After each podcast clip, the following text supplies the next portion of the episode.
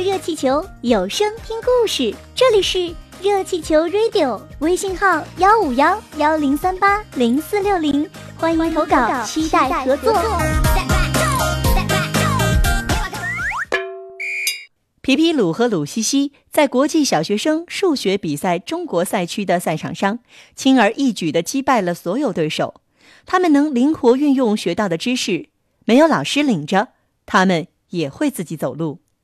那些死啃书本、死记硬背的优秀生纷纷败下阵来。老师不在身边，他们找谁商量呀？皮皮鲁和鲁西西的成绩被送到国际小学生数学比赛评选委员会评比去了。他们首先获得了国内第一、第二名。皮皮鲁为学校争得了荣誉，一改全校师生的态度和看法，整个校园都沸腾了。皮皮鲁、鲁西西之罐头小人儿，作者郑渊洁，配音佳音老师。这天上午，学校正在上课，忽然大喇叭里传出了校长的声音。各班停止上课，马上到大操场集合。同学和老师们不知出了什么事儿，都用最快的速度跑到大操场。校长站在主席台上，他手里拿着一张报纸，可以看出他很激动。同学们，告诉大家一个好消息！校长举起了报纸，皮皮鲁同学在国际小学生数学比赛中获得了冠军，为祖国争得了荣誉。全场欢呼起来，优秀生们欢呼，老师们欢呼。他们已经顾不上计较皮皮鲁的成分了，他们在一瞬间内只意识到两个字：中国。落后生们叫得最响，他们在为祖国欢呼的同时，还在为自己欢呼。我提议现在进行升旗仪式，让皮皮鲁同学担任升旗手。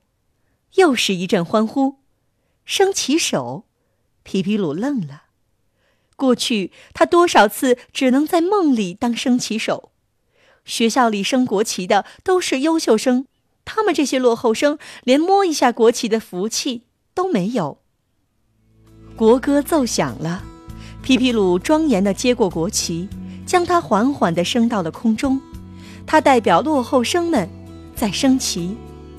落后生同样能把国旗升到空中。并且让全世界的人都看到他，落后生升国旗了。